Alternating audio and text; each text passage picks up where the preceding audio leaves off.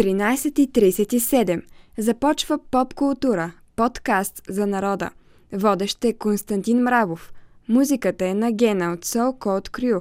Епизодът ще е за кино.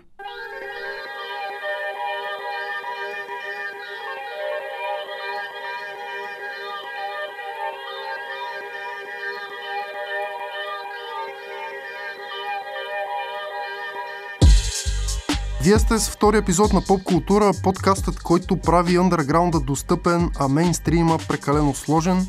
Аз съм Константин Мравов. Сърдечно благодаря за страхотната реакция на първото ни издание, в което разказахме за последното видео на The Prodigy, в което малки вампири бродят из българската столица София. Неговата история можете да чуете в SoundCloud, Spotify, Anchor, Google Podcast и още няколко платформи, в които го има този наш първ епизод. Поп култура ще ви облива от всички тях, само напишете името на подкаста в търсачките им. Вече можете да ни мернете и в подкаст плейлистите на сайта на БНР за списъци с всички платформи, които ни има, новите епизоди, следващите епизоди и всичко свързано с поп култура. За сега можете да последвате страницата ни във Facebook, поне докато не започнем да издаваме собствен вестник или не ме насочите към някаква по-готина и нова социална мрежа.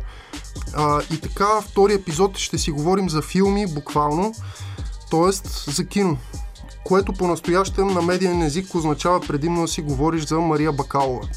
Както знаете, тя стана първата българска актриса номинирана за наградите Оскар, възприемани за най-значимите в киноизкуството. Това несъмнено е голям успех, а още по-готино ще е да продължим големия разговор за Бакалова след нейна победа на 25 април в категорията за актриса в поддържаща роля, когато връчват наградите. Знаете, тя е номинирана за втората част на филма Борт. Сега обаче наблюдаваме и нещо друго. Оскарите действително са най-популярната кинотрибуна, а покрай българската номинация не можем да чуем много за останалите филми, които Американската академия за филмово изкуство и наука е набелязала за изминалата година. А пък не са ли ни нужни повече от всякога киносъвети в началото на ново висене вкъщи с неясна продължителност? Знаете, започва нов локдаун. Затова следва един киноразговор, освободен от Мария Бакалова, доколкото успеем – каква е Оскар селекцията тази година? Какво се струва да видим? Какви са политическите послания? За всичко това ще си говорим с кинокритика Георги Петров. Взимаме го назаем от предаването Аларма на програма Христо Ботев на БНР. Там можете да го слушате почти всяка седмица. Здрасти, Косио. Да те попитам, преди да си заговорим за Оскарите, какво гледа последно на кино, предвид това, че сега за някакво време пак ще спреме да ходим на кино? Ами, в момента се опитвам да се сетя дали гледах нещо след Жената чудо 1984 който беше до голяма степен единственият голям, широко мащабен филм, който се пусна по кината. А, да, всъщност гледах Малките неща с Денза Вашингтон, Джаред Лето и а, Рами Малек. Доста готин трилър, който е продукция на Amazon Prime следователно, може да се намери по различните платформи, от които българите свалят филми по принцип. А, аз го гледах на кино, понеже има и такова разпространение. Джаред Лето беше номиниран на Златните глобуси за поддържаща мъжка роля. Доколкото виждам, не е номиниран за Оскар, но това не следва да, да ви попречи, скъпи слушатели, да гледате този филм, защото лично на мен ми хареса а, от гледна точка на това, че наистина оставя човек да, да размишлява след, след края му. Не го не го храни с малка лъжичка това, което следва да мисли за, за сюжета и го оставя да си направи някакви съответни а, изводи сам за себе си. Добре, започнахме с готина препоръка извън Оскарите, но какво си гледал и какво ти се гледа от основните претенденти за най-добър филм и ключовите категории за режисура и сценарий? Ами, изгледах а, филмът Манк на Дейвид Финчер. Новия а, филм на Финчер. Да, а, с Гари Олдман в главната роля. А, изгледах и а, The Trial of the Chicago 7, което би трябвало да се преведе като съдебния процес на седемте от Чикаго. Да, аз го преведох процесът на Чикагската седмица да. и, или седморка. Значи тук ще засегнем и една тема в рамките на подкаста, че всъщност тези филми, които ексклюзивно се а, разпространяват чрез стриминг платформите, в този случай, например, няма български превод заглавието, защото Netflix не се превежда на български. Да, да. А същевременно не можем да гледаме този филм на кино. Това изобщо не е поп-културно. Никак да. Добре, та, гледа, гледа ги тези два филма. Да, а, в страни от това а, имам, или по-скоро имах, защото щом сега навлизаме в 10-дневен локдаун, проекцията ще се отмени. Има голямо желание в края на този месец да гледам а, обещаваща млада жена а, с... А, а, главната роля се играе, ако не се лъжа, а, Секунда само. От Кери Мълиган, точно така. Това име ми да, бягаше да, да. за секунда. Тя, тя е номинирана и за главна роля за Оскар. Кери Мълиган. Да, а, изглежда ми като, като интересен филм, който ще се опита да, да разчупи някакви стереотипи, доста и доста брутално, доста директно да, да застъпи една сюжетна линия, която не знам е доста деликатна за жена, която а, се възприема само заради физическия си външен вид и така нататък от околните. А, история за отмъщение, все разни мотиви, които а, звучат доста безвременно, вечно. А, и точно заради това е интересно в тази обстановка социална, в която живеем, в която правата на жените са а, толкова често застъпвана тема, да видим какъв прочит е направен този път а, при тези обстоятелства. А, също така през месец април в началото по кината у нас, включително в Арена и в Cinema City, т.е. в киносалоните в цялата страна, не само в арт кината в големите градове, следва да се разпространи Земя на номади на Клоуи Жао с Франсис Макдорманд в главната роля. А, честно казано, според мен това е основният фаворит в редица категории и на Оскарите и пак според мен той е предвиден да излезе в началото на април, именно с изричната идея а, да се рекламира като спечелилият еди кои си награди Оскар филм, защото обикновено у нас така се случва. Тези филми излизат в края на календарната година в Штатите, за да се квалифицират за съответните номинации на Оскар, а у нас идват а, някъде пролетта, вече рекламирайки се като някакви преуспели критически а, хитове. А, вече в страни от това, а, например, бащата също е, звучи като много интересно заглавие с а, големи, добри изпълнители. А, няма заглавие номинирано в категорията за най-добър филм, което да не, да не звучи интригуващо по, по един или друг начин, но тези, които са най-интересни за мен, ги именувах вече. Да, добре. А, говорейки за тях, а, значи трябва да кажем, ти спомена Клои Жао, а, да. която тя е родена в Китай по принцип, доколкото разбирам, израснала в а, Съединените щати. Това е режисьорката на, а, на английски Nomadland. Българския превод ти го каза Земя, на номади. Да. Ще бъде, добре.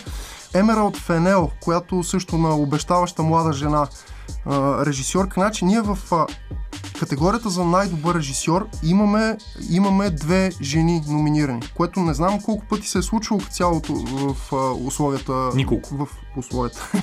в историята на, на Оскарите. Наистина нито веднъж до сега не се е случвало и това е исторически прецедент. Така, тук, имам един такъв въпрос. Това ли е позитивният ефект от мито движението? Защ, защото ние се наслушваме на доста критика нали, за политическата коректност на Съединените щати. Ще говорим по-нататък за, в разговора за едва ли не това квотно налагане по някакъв начин нали, на многообразие, което според много хора е просто бърка в свободата на словото в изкуството. Обаче ето това не е ли позитивен ефект, защото тези жени режисьори може би са имали по-голям шанс да направят, да направят филмите си, отколкото преди. А, да, смятам, че във всички случаи е, е позитивен ефект и смятам, че а, движението, тъй да се каже, за права на жените и не само за права, очевидно в случая говорим за възможности за професионална реализация, до голяма степен е валидно по-валидно, поне в моите очи, от а, движението Oscar So White, например. Тук на лице са два фактора. Първият е именно този, че на жените се дава някакво по-широко поле за изява. Дори и това да е една самоцел, каквато е политическата коректност, резултатът е безусловно добър. Клоуи Жао, въпросната а, режисьорка, а, очевидно има талант предвид а, номинациите на филма тук на тези награди и предвид факта, че а, студиото Marvel, а, които много обичат да захапват раз, различни таланти а, в първи момент, в който могат, вече са ангажирали да режисира а, техният а, след, следващ голям филм The Eternals, който ще започне четвъртата фаза от а, филмовата вселена на Марвел в съвсем друга посока от тази, до която сме гледали до тук а, и ще даде възможност също на тази жена да се изяви в някаква много, много, много по-високо бюджетна продукция с а, някакви по-широки а, повествователни амбиции. Не, че тук не е на лице повествователна амбиция, далече съм от мисълта, но е нещо съвсем различно като медиум, като, като средство за, за изразяване. А, другия фактор, понеже аз казах, че искам да спомена два фактора. Единият е определено движението за правата на жени. А, другият, а, според мен, е, който трябва да се вземе предвид е и пандемията. А, не знам, ако в действителност всичко вървеше както си беше предвидено преди тази пандемия, ако се бяха направили всички филми, които следваше да се направят, ако Стивън Спилбърг беше направил West история, ремейка с който той се занимава в последните години, който сега поне е предвиден да излезе в края на 2021, а преди трябваше да излезе в края на 2020 и някои други филми, които се гласяха като критически фаворити. Не знам дали пак това щеше да се случи. Да имаме две жени номинирани в категорията за, за най-добра режисура. А, тъй, че пандемията и това движение са двата основни фактора, но както вече казах, резултатът е безусловно добър. Да, а, трябва да кажем, това ще е интересна трансформация за Клой Жал, която до момента се занимава с едни сюжети в да го наречем не Rural Америка, ами не знам, филми за каубои и сега, нали, Земя на номади, в което трябва да кажем в главната роля Франсис Макдърман, която позната, позната доста актриса, сигурен съм фаворитка на много, на много хора, включително и сега за Оскара за главна роля. Но да, страхотна визитка, Фарго, нали сега три билборда. Да. А, тя представлява във филма жена, която обикаля американския запад след време, нали, останала безработна след време на економическа криза. Звучи страшно романтично. Казахме за Клои Жало. Интересно е, че след миналогодишния триумф на Паразит, тотален, а, сега имаме пак много засилено азиатско присъствие в номинациите. Там е Минари, а, филм за корейски заселници пък в а, Съединените щати. Това ли е новия завършен вид на Оскарите? Тоест една сякаш платформа за промотиране на многообразие, да го наречем така. И как гледаш на това? Не ми се иска това да е самоцел, това искам да кажа най-вече. Mm. Разбирам при тези обстоятелства, които имаме на лице тази година, възможността е абсолютно съвършена. Поначало няма кой знае колко широко разпространени популярни фаворити, тъй да ги определят. Не знам колко филмови фестивали се проведоха изобщо, а, колко от тях се проведоха в обичайния си вид и така нататък, за да имаме на лице някакви предварителни, престижни фаворити.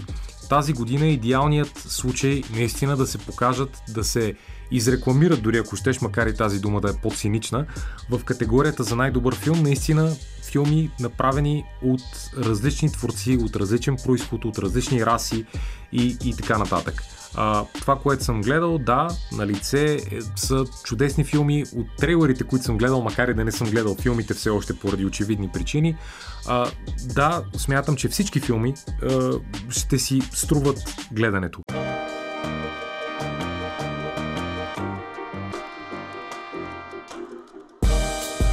Дали това е бъдещето? Не съм пророк, няма как да кажа такова нещо, само мога да изразя моята лична надежда и тя е, че ако това е бъдещето, то ще се диктува именно от това, кои хора ще правят хубавите, интересни, стойностни филми, а не едва ли не попълване на квоти. При даването на награди този критерий просто е неадекватен, лично по мое мнение. Що се отнася до налагането на квоти, да речем, в съставянето на снимачни екипи, например. Mm-hmm, okay. да, трябва да uh... кажем, че това, такива критерии ще влязат в сила, мисля, че от 2024 беше нещо такова. Да, да. Uh... За състезаващите се филми в категорията най-добър филм в, за Оскарите, т.е. те най-грубо казано трябва или да покриват определени критерии през сюжета си, т.е. да се отнасят до защита на права, най-грубо казано, човешки права, различни видове, или в екипа си да гарантират някакво многообразие на хора, работили по филма, които са с нали, различни, различни етнос, раса, а, сексуални предпочитания, т.е. сексуална идентичност и така нататък. Да, това исках да кажа, че що се отнася до налагането на такива квоти в снимачните екипи, да речем определен брой оператори или, или а, сценарист, режисьор или като цяло персонал, който е зад камерата, а, да има някаква квота, за да се стимулира по някакъв начин професионалната ангажираност, степента на заетост сред малцинствата, да, това мога да го разбера, понеже филмовата индустрия, особено в Съединените щати, създава наистина страшно, страшно много работни места и страшно, страшно много хора си мечтаят да работят именно в този сектор. Но що се отнася до актьорите пред камерата, тяхната идентичност, техния происход, тяхната раса следва да се диктува от повествованието, което искат, което трябва да се разкаже в съответния филм според режисьора. Няма никакъв смисъл а, от налагането на подобни квоти, що се отнася до историите, до сюжетите във филмите. Просто защото, в крайна сметка, това е кино, а не е, а, както се казва на, на английски, Public Service Announcement. Mm-hmm. Това не е насилен някакъв урок по история, това не е някакъв а, насилен урок или пък по социология. Естествено, а, както и в минали години сме виждали, хубаво е да има филми с активно социално послание в ядрото на сюжета, добре изведено, адекватно изведено, с стойностен, художествен сюжет, но това не трябва да се превръща в самоцел, защото тотално анулира една част от творческия аспект в правенето на кино. Когато ти се наложи някаква тема от отвън, ти губиш в някаква степен творческия контрол върху направата на съответен филм това, според мен, ще доведе просто до това, че определени творци просто няма да правят филми за, за Оскар. А, следващия филм на Мартин Скорсезе, да речем, а, за убийците на кървавата луна или нещо, нещо такова беше, така се превеждаше на български. Има трима обявени главни актьори и тримата са бели мъже. Леонардо Ди Каприо, Джеси Племанс и Робърт Де Ниро.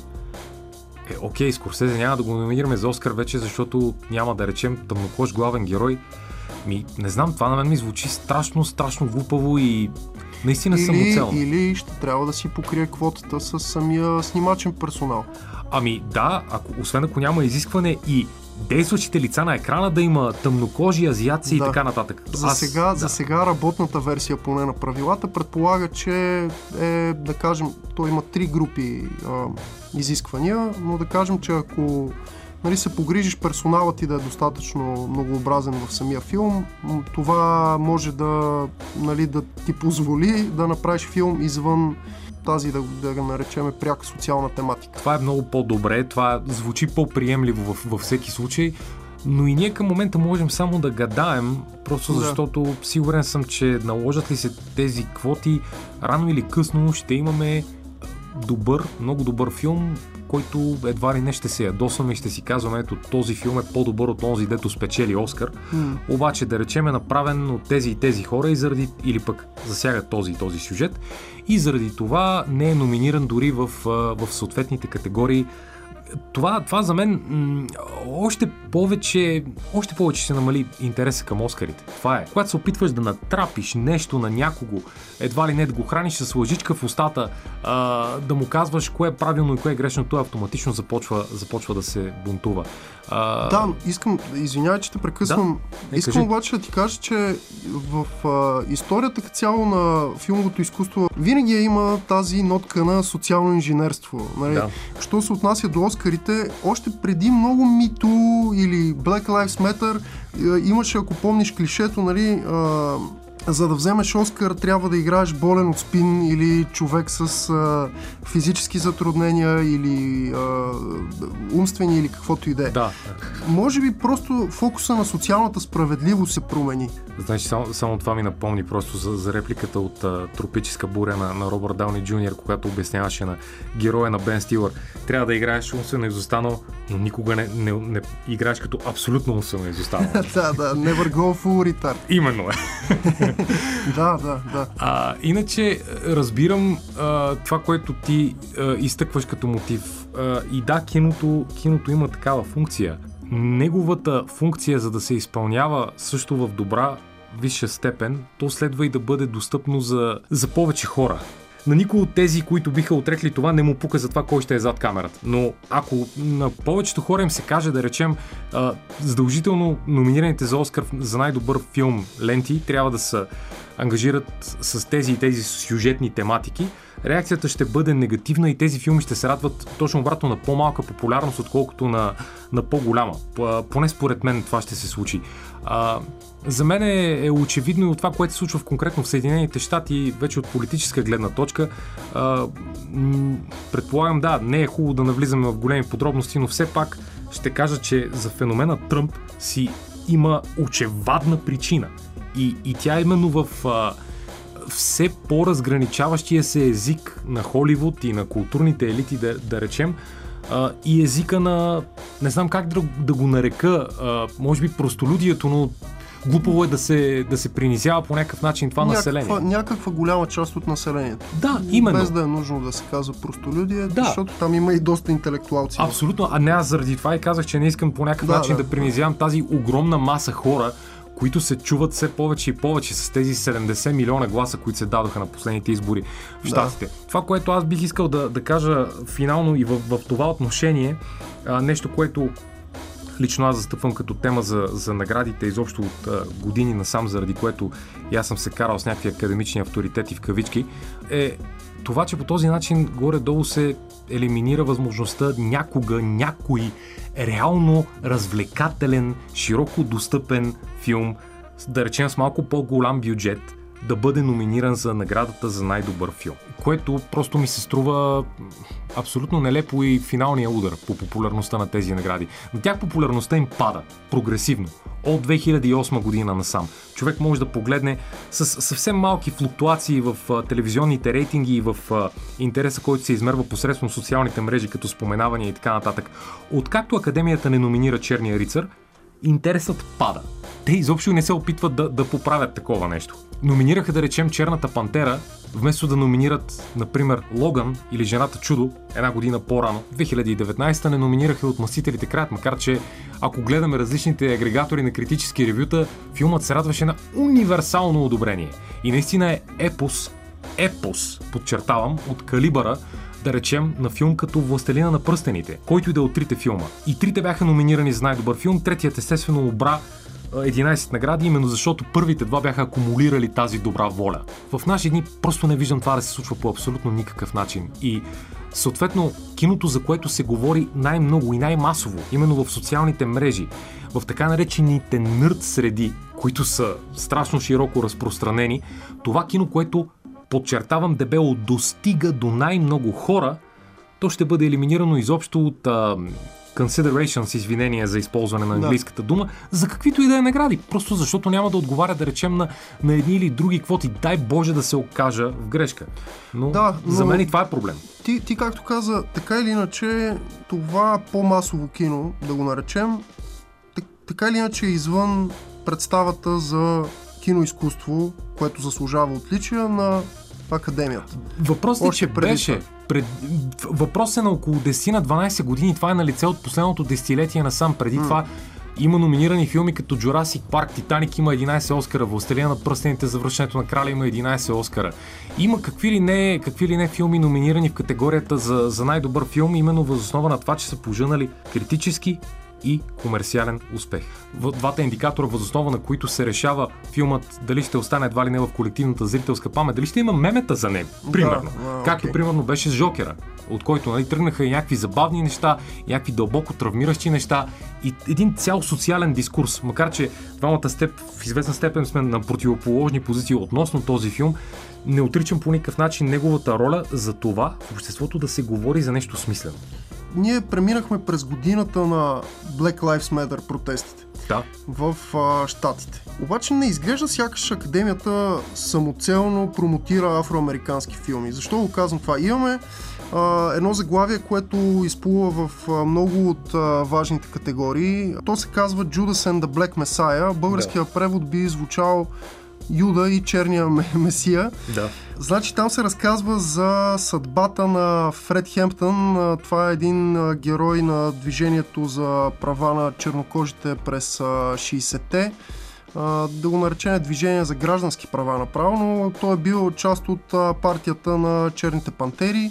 Бива брутално убит от полицията пак така в края на 60-те. Тази история се засича за малко и в процесът срещу Чикагската седмица, която, който ти спомена, също номиниран филм. Както и да е, очевидно тези бурни, бурни години в американската история продължават да присъстват, а и в световната, но продължават да са силно застъпени от избора, в избора на академията. Обаче не е самоцелно номинирането. Защо? Значи имаш а, Юда и Черния месия, филм за Фред Хемптън, чиято история според мен със сигурност си струва да се разказва като, като кино, не просто защото става въпрос за някакъв борец за права на чернокожите, просто защото е супер интересна история за полицейско насилие, за със сигурност покриваща много плоскости. Но ние не виждаме номинации в основните категории, например за Спайк Ли, за The Five Bloods, последния филм на Чадвик Босман или един не, от последните. Марени с Black Bottom, който всъщност да, е номиниран и, в редица той категории, също, той е той също. последния, който е заснел. Окей. Okay. Да. така или иначе в The Five Bloods в много главна роля Чадвик Босман, вече да. покойник. А, или Реджина Кинг за една нощ в Майами. Там е, това е една въображаема среща между Малкълм Екс, Мухамед Али, как се казваше този бе, Сам... Сам Кук. Сам Кук, точно така. А, и още, още една известна фигура за тези движения. Той е, да, мисля, че беше права. бейсболист или американски футболист. Да Както и да е, става въпрос за очевидно филм отново на тази тематика. Да, това, да. това не са, те, те имат номинации, една нощ в Майами има в музикалните категории, uh, The Five Bloods uh, забравих пак в uh, второстепенна категория беше. Да. Идеята е, че изглежда не е самоцелно това нещо. Не определено запазва се все пак някакво ниво, нали? Не говориме просто, че бутаме не, не, не. Когато аз... Бутаме определена тематика напред. Не, не. Когато казвам а, да не се налагат някакви квоти от този род, се опитвам чисто и просто да, да запазя идентичността и просто сюжетната, сюжетното естество на филми, да речем като Ирландеца или като имало едно време в Холивуд, които бяха фаворити а, преди година. The Five Bloods, между другото, наистина е много, много готин филм. Спайк Ли е наистина от тези режисьори, които м- говорих преди малко за критически и комерциален успех, които успяват наистина да вместят а, разказите си не точно в рамки, понеже рамки е а, лоша дума mm-hmm, в, да. а, в изкуството, не в рамки, но а, да, да разкаже по интересен, достъпен, атрактивен дори ако щеш начин историите, за които обикновено се захваща. Дори когато прави документални филми, той просто притежава това умение като, като режисьор, да хване интереса на зрителя и да вкара една динамика в а, Доста развитието. интересна динамика имат неговите да, филми. Да, да, и въобще да. супер свободно борави с киноезика, което е много да. яко за гледане. Нали? Нищо конвенционално няма никога. Да, да. А, в The Five Bloods а, трябва да кажа, че Делрой Линдо, който е един а, актьор, който се изявява почти изцяло в поддържащи роли а, в редица филми. А, дори в момента аз не, не се сещам за заглавие, но сме го гледали като Ченге, поне в 4-5 да, екшена да. от 80-те и 90-те. А, винаги успява да внуши авторитет, винаги успява да, да застане пред камерата, да, да ангажира вниманието, да наистина да се утвърди като някаква фигура, която заслужава зрителския интерес. В The Five Bloods прави много, много добра роля. Едва ли не ролята на живота си, тъй като именно е бил, основно е бил ограничен до участие в поддържащи роли в, mm. такив, в такъв тип филми, които гледаме по диемите, да, да речем, да, или да. по BTV, но тук прави наистина много добра роля. Яд ме е честно казано, че не е номиниран в категорията за поддържаща мъжка роля, където и без това има един абсурден парадокс, а именно а, от а, Judas and the Black Messiah да, да са номинирани и Даниел Калуя и а, Лекит а, Стенфилд, който играе да. главната роля. Да, да. Но не знам, може би е номиниран в категорията за поддържаща мъжка роля, защото студиото го е наложило по този начин, с идеята да има по-голям шанс да спечели. Нямам никаква представа, обикновено това се прави. Mm. А, това е като един вид като маркетингова стратегия, що се отнася до да. а, лансиране за награди. Но да, The Five Bloods е наистина страхотен филм, макар и извън номинираните в категорията за най-добър филм, си заслужава да се види. А, трябва да кажем и за още един човек там в основна роля, Кларк Питърс, който може би помните от The Wire, а, също участваше и в а, три билборда, а, но да, пак отново актьор, който някакси винаги е в а, миманса, нали? Те, Да. мисля, че керактер ектор ли ги То, наричаха. да, това е думичката на английски, да. Да. Character actor, точно това е, да. А, този път в малко по-основна роля и интересно ще е да, да видим е, The Five Bloods.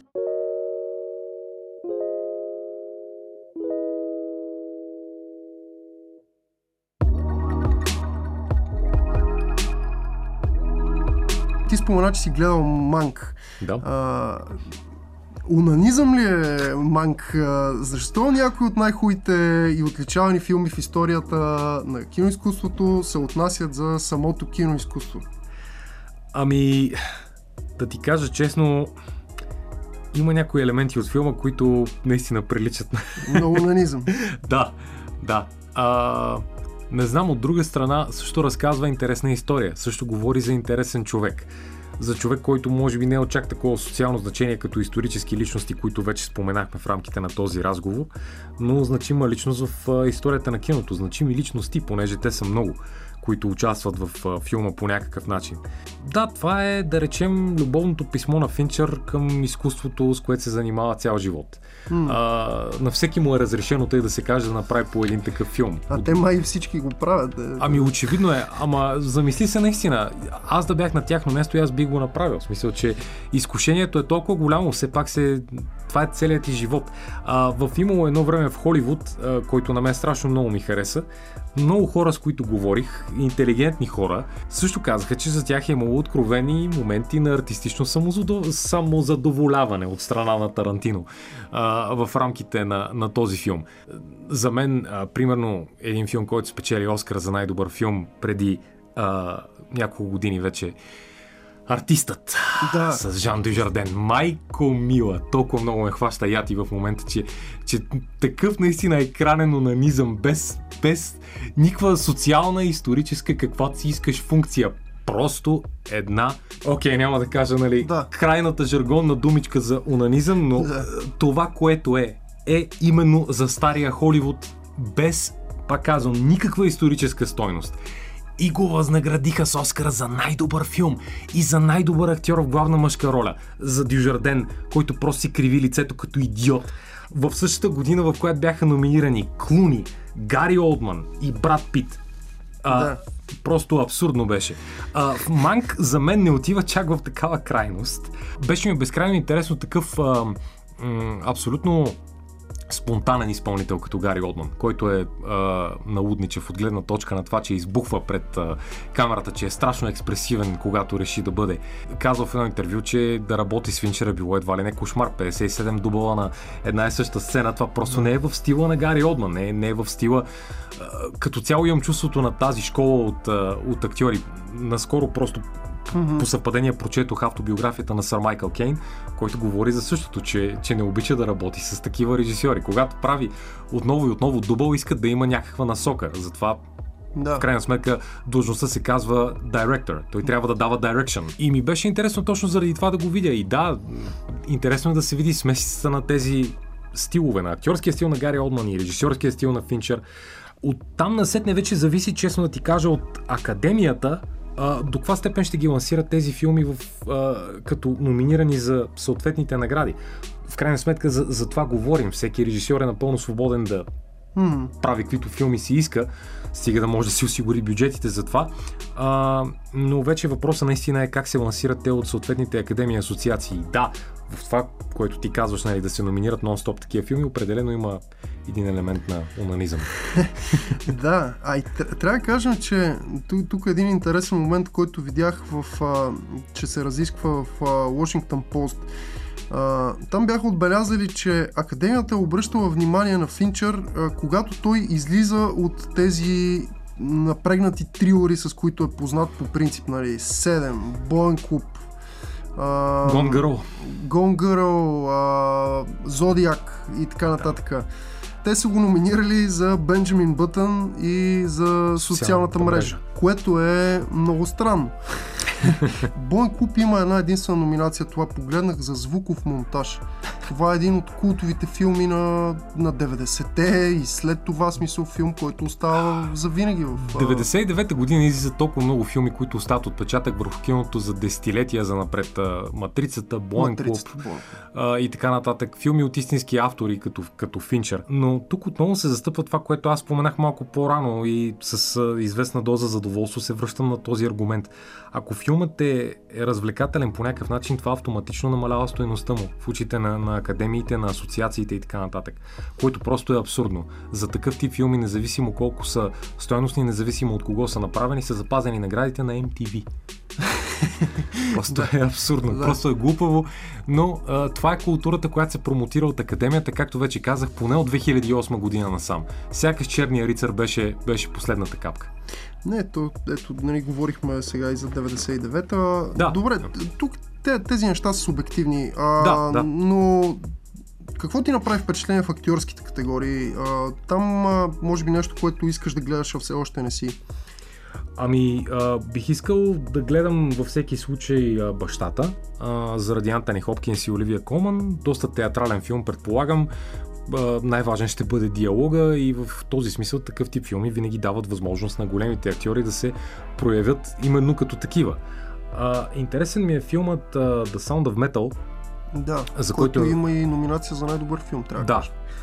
Който, да, е също поставя прецедент с номинацията на Риз Ахмед, който също е от азиатски происход и заедно с Стивън Юн, който пък е номиниран за Минари, също поставят един вид постижение с това, че има двама актьори, номинирани в тази категория а, които са от азиатски происход. Mm-hmm, да. а, този актьор, Риз Ахмед, по-конкретно, а, съм гледал само в няколко филма, не ми е загатвал а, за някакви големи артистични а, дарби, заложби и така нататък, може би просто защото не съм гледал в такъв тип филми.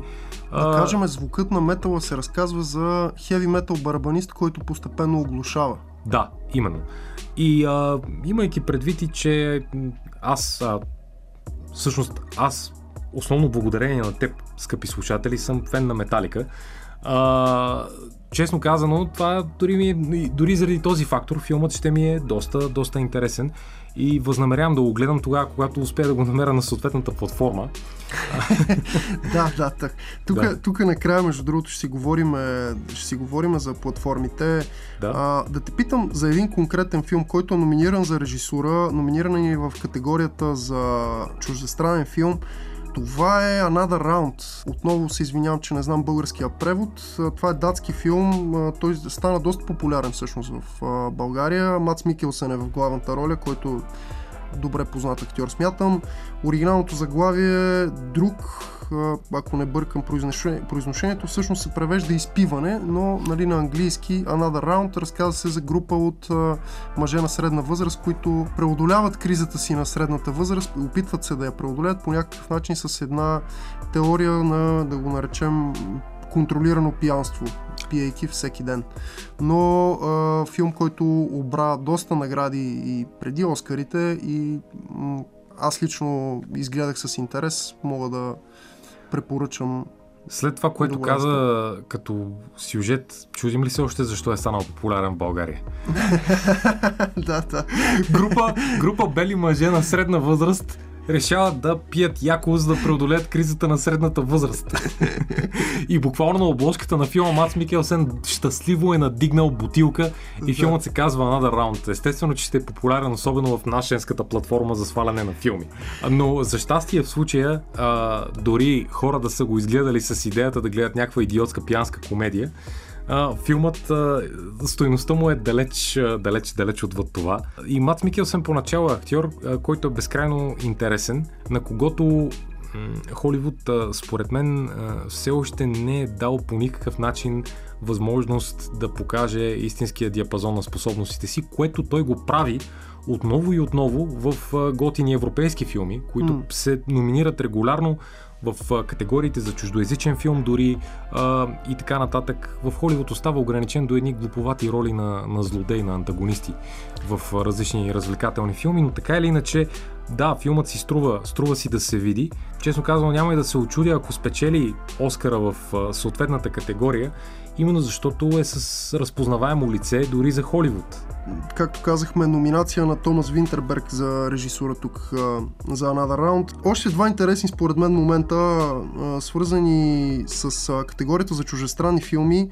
В нея има много солидно присъствие на балканската действителност и балканска проблематика тази година. Румънският колектив, той е посветен на последствията от един смъртоносен пожар, който не знам дали помните в нощен клуб в Букурещ със същото име през 2017 брутален филм, значи аз имах възможност вече да го гледам. А, той излезе доста по-рано от сезона на, на наградите. Горещо препоръчвам, разтърсващ филм. А пък тук виждаме и още една жена режисьор. Номинирана е Ко Вади Саида. Това е на босненката Ясмила Жбанич. Това е филм за клането в Сребреница, който отново, съдейки по трейлера, те е доста, доста разтърсващ. 95-та година, Босна и Херцеговина. вероятно знаете за това какво се случва тогава в Сребреница. с нетърпение чакам да гледам този филм.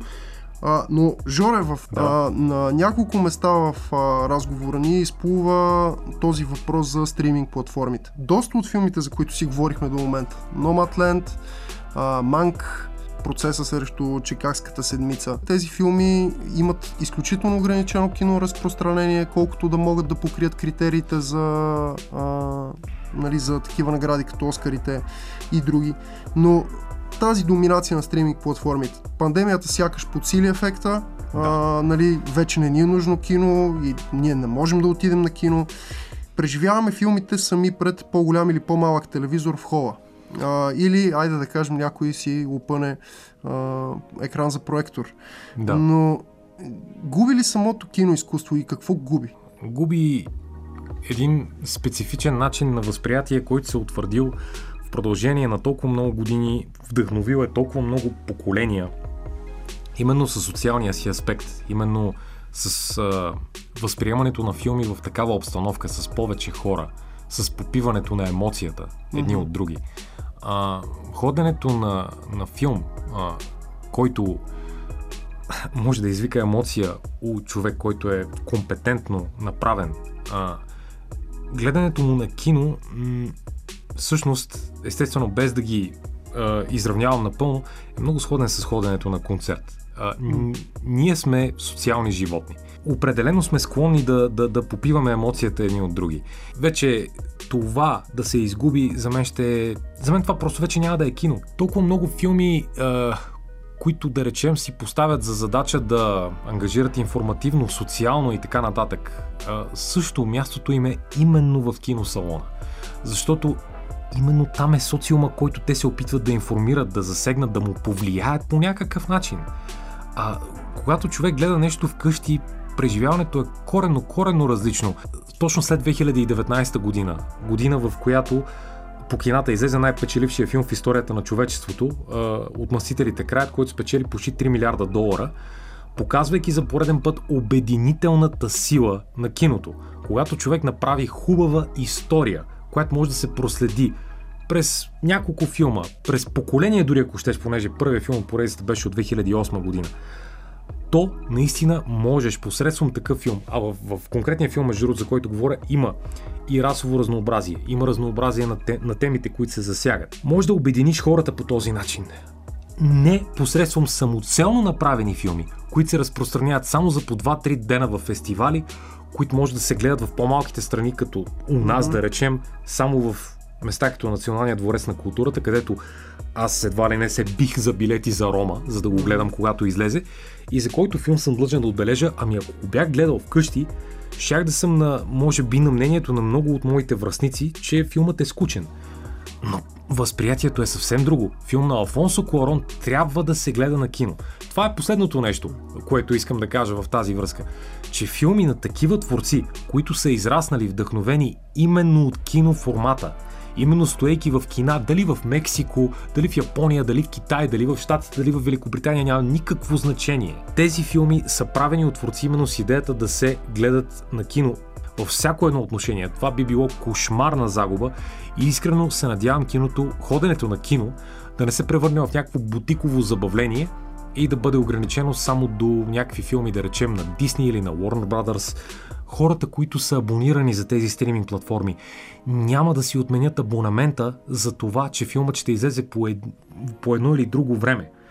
Или пък, че ще имат възможност да го гледат на кино или не. Тези стриминг платформи са привлекли стотиците милиони свои абонати. Именно с това, че предоставят регулярно съдържание, сериали и филми. Те имат своите оригинални продукции и така нататък. Хората, които имат тези платформи, които поначало вече са привикнали с това да гледат тези филми у дома, няма да имат никакъв проблем да почакат 2-3 месеца и да изгледат съответния филм, когато той стане достъпен на съответната платформа. А, ако ли пък изгарят на търпение, да, ще отидат на кино.